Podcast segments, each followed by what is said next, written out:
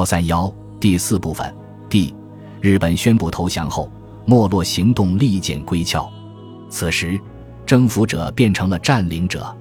盟军驻日最高司令官麦克阿瑟开始实施人道主义救援计划，他的任务是让日本永远臣服于美国。人口众多、饱经战争创伤的日本，从倡导虚无主义的全面战争向仁慈的和平社会迅速转变。大东亚共荣图分崩离析仅数周，一个自由的国家开始从废墟中重生。在随后的几十年里，关于美国是否有必要向日本投下原子弹的争论无休无止。